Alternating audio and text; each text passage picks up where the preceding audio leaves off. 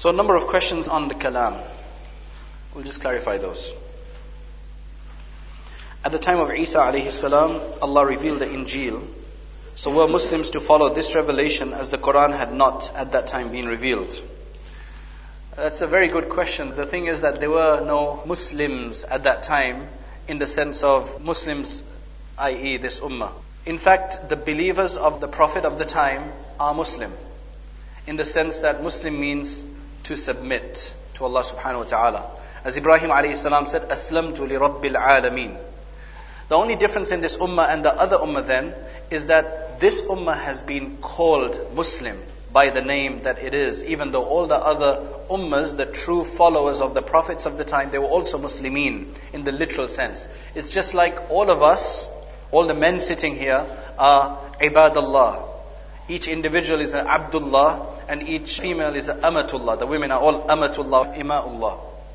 However, if a particular person is called Abdullah, then basically he's just been called what he is. It's a special designation by being called what it is. Right? The others choose to take other names. A woman is called Amatullah. So that's just taking the name of the reality, whereas all the women are Amatullah. So that's the way this is. So the believers of the time had to follow the Injil. The believers at the time, the Musa alayhi had to follow the Torah. It's only after the Quran was revealed that people were required now to follow this new book and to believe in this new prophet. So hopefully that clarifies. Why do we have bad jinns? What do they do to us? Do they harm us in any way? Bad jinns is just like asking why do we have bad human beings? Just mischief, excessive anger, desire, and evil. Shaitan. Shaitan affects everybody.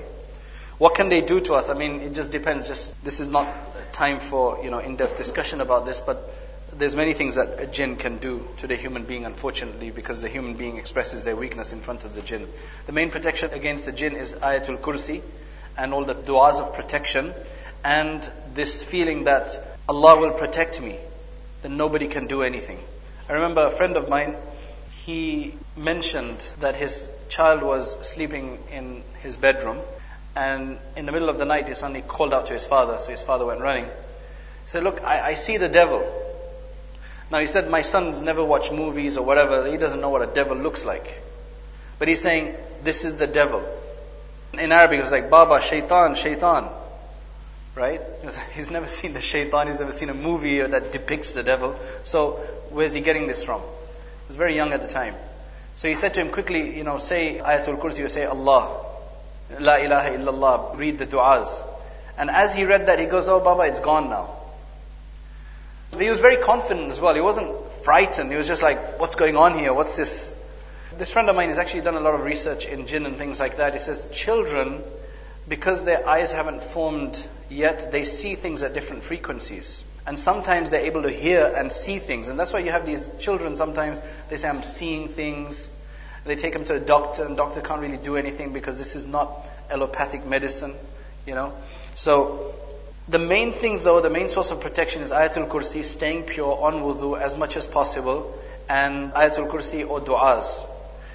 The du'as of protection. Even women in state of menses can read du'as.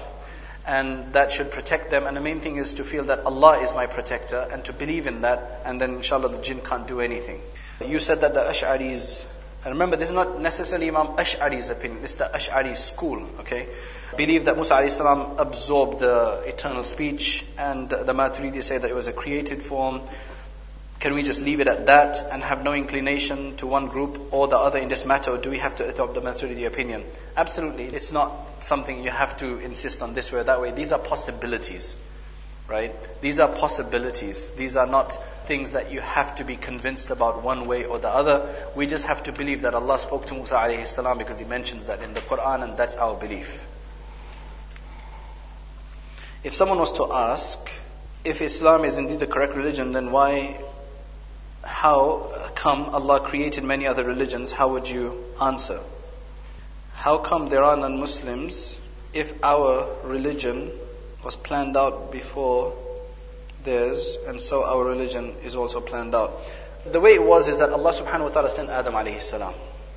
He sent Ibrahim alayhi salam. He sent many of the prophets, one after the other. Sometimes there were different prophets in different areas. They had a message that was for a specific group of people sometimes. Musa alayhi salam's message was to the group. After Musa alayhi passed away, when Isa alayhi came and he brought this new message, the new book, it was required of the Bani Israel to believe in Isa alayhi. Many of them did not. Basically, they step, they stayed a step behind. Okay? And they continued on whatever they had of their religion left with them after all the corruption in it and so on and so forth. Then you had the Christians who believed in Isa alayhi the initial Christians, meaning the initial people who followed Isa alayhi like the Hawariyin and others. Slowly, slowly, that religion became corrupt. Then came Muhammad sallallahu alayhi wasallam. So now people were required to follow this new prophet who was from Allah, who was refreshing the previous religion, as Allah subhanahu wa ta'ala mentioned in Surah As-Saf, where Isa alayhi salam already mentioned that there'll be a prophet to come after me. And the Prophet ﷺ would say, and Allah subhanahu wa ta'ala says that this is just confirming what you have already. So basically, other religions that we have today, all they are are just a corrupted continuation of the previous prophets, Sharia, or ways of the prophets, and religions that had originally been pure. Now, we know about the Christians and we know about the Jews. When you go to, for example, Hinduism, we don't really know. If there's something in the Vedas, in the books of the Hindus that confirms to, you know, conforms to what's mentioned in the Quran, then, you know, we're not going to deny that. If it contradicts, then we're going to deny that. And if we don't know, we're going to leave it. You know, there's no point speaking about it. Because there's things in the Vedas which talk about, for example, the coming of Muhammad sallallahu alaihi wasallam. So Allah knows best There could have been prophets in India and other places. The point is that there are other religions because they're remnants of previous God sent religions, or there's modern day contemporary religions and others that people have just made up. So that's why there's other religions. You can repeat the definition of Rasul. Rasul. Insanun hurrun ذكر من بني آدم من بني آدم أوحي إليه بشرع وأمر بتبليغه سواء كان معه كتاب أنزل عليه ليبلغه ناسخا لشرع من قبله أو غير ناسخ له أو على من قبله وأمر بدعوة الناس إليه. ذلك بأن أمر بتبليغ الوحي من غير كتاب. فهو أخص من النبي. So it's uh, more specific than Nabi. Okay Hadith Qudsi. There was a lot of questions about Hadith Qudsi. I'm just going to explain Quran Hadith Qudsi and regular Hadith. Okay other Hadith. The Quran is the speech of Allah subhanahu wa ta'ala directly inspired in a particular word and form to the Prophet sallallahu alaihi wasallam, which he then conveyed to the masses. So the Quran is specifically a special composition from Allah subhanahu wa ta'ala that is given through the Prophet ﷺ to mankind. He doesn't change the words, he says it exactly as he revealed it. The Hadith Qudsi, it's a subcategory of Hadith in general, which are sayings of the Prophet ﷺ. They're considered revelations from Allah in which the Prophet ﷺ said, Allah says. In regular hadith, the Prophet ﷺ doesn't say Allah said. So these are like specific inspirations that are not the Quran, because they're not revealed in word, but they're revealed in meaning, and the Prophet ﷺ says them in his own words, but he says, Allah said that I am closer to the servant when he, I am closer to the servant when he remembers me. You know, that whole hadith, for instance. Hadith al-Qudsi is a hadith in which the Prophet ﷺ relates it from Allah by saying, Allah said.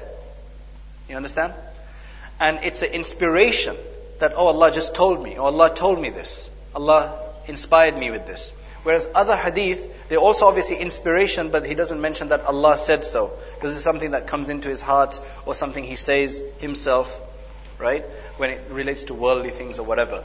So that's the difference between hadith Qudsi, hadith, regular hadith, normal hadith, and then the Quran. So the Quran is revealed in word and form. Sayyid Sharif al-Jurjani offers the following definition in At-Ta'rifat. A hadith Qudsi, in its context, is from Allah Most High. So in its meaning, it's from Allah Most High. And in its wording, from the Prophet Sallallahu Alaihi Wasallam. It is that which Allah Most High has communicated to His Prophet through revelation or in a dream, and He Sallallahu Alaihi Wasallam in turn, in turn has transmitted in His own words. The Quran is superior to a Hadith Qudsi because aside from being revelation, it is the divine word of Allah. So hopefully that explains that. Okay, the next section here is about Allah's transcendence, the beatific vision, and anthropomorphism. From here, after explaining Allah subhanahu wa ta'ala with what we have from the sources of Sharia and explaining his speech and the Prophet sallallahu alaihi wasallam, Imam Tahawi now begins to warn the ummah through his work on what to avoid now. So after he establishes uh, an understanding of Allah subhanahu wa ta'ala through the correct sources, he now tells us what to avoid. So you can see the transition there. Imam Tahawi says in this point 38, ومن وصف الله بمعنى من معاني البشر فقد كفر فمن أبصر هذا اعتبر وعن مثل قول الكفار إن زجر وعلم أنه بصفاته ليس كالبشر Number 38, whoever ascribes any human qualities to Allah has blasphemed.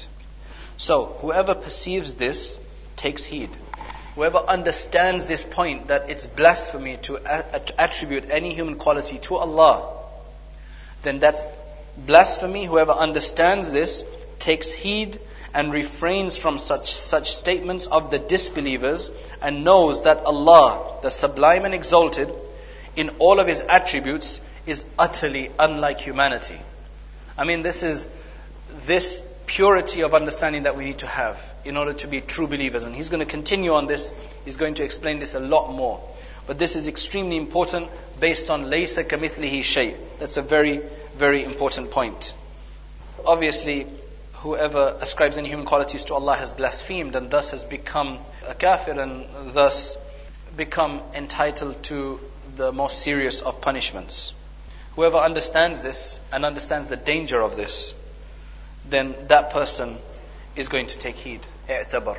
And he's going to stay far away from what disbelievers say when they say strange things about Allah subhanahu wa ta'ala. He knows that Allah subhanahu wa ta'ala is sublime and exalted. In all of his attributes, he's utterly unlike humans. He's going to continue on that a bit later. In the middle, he talks about the beatific vision, just to clarify. This was a question that came up yesterday as well, which I was waiting to answer.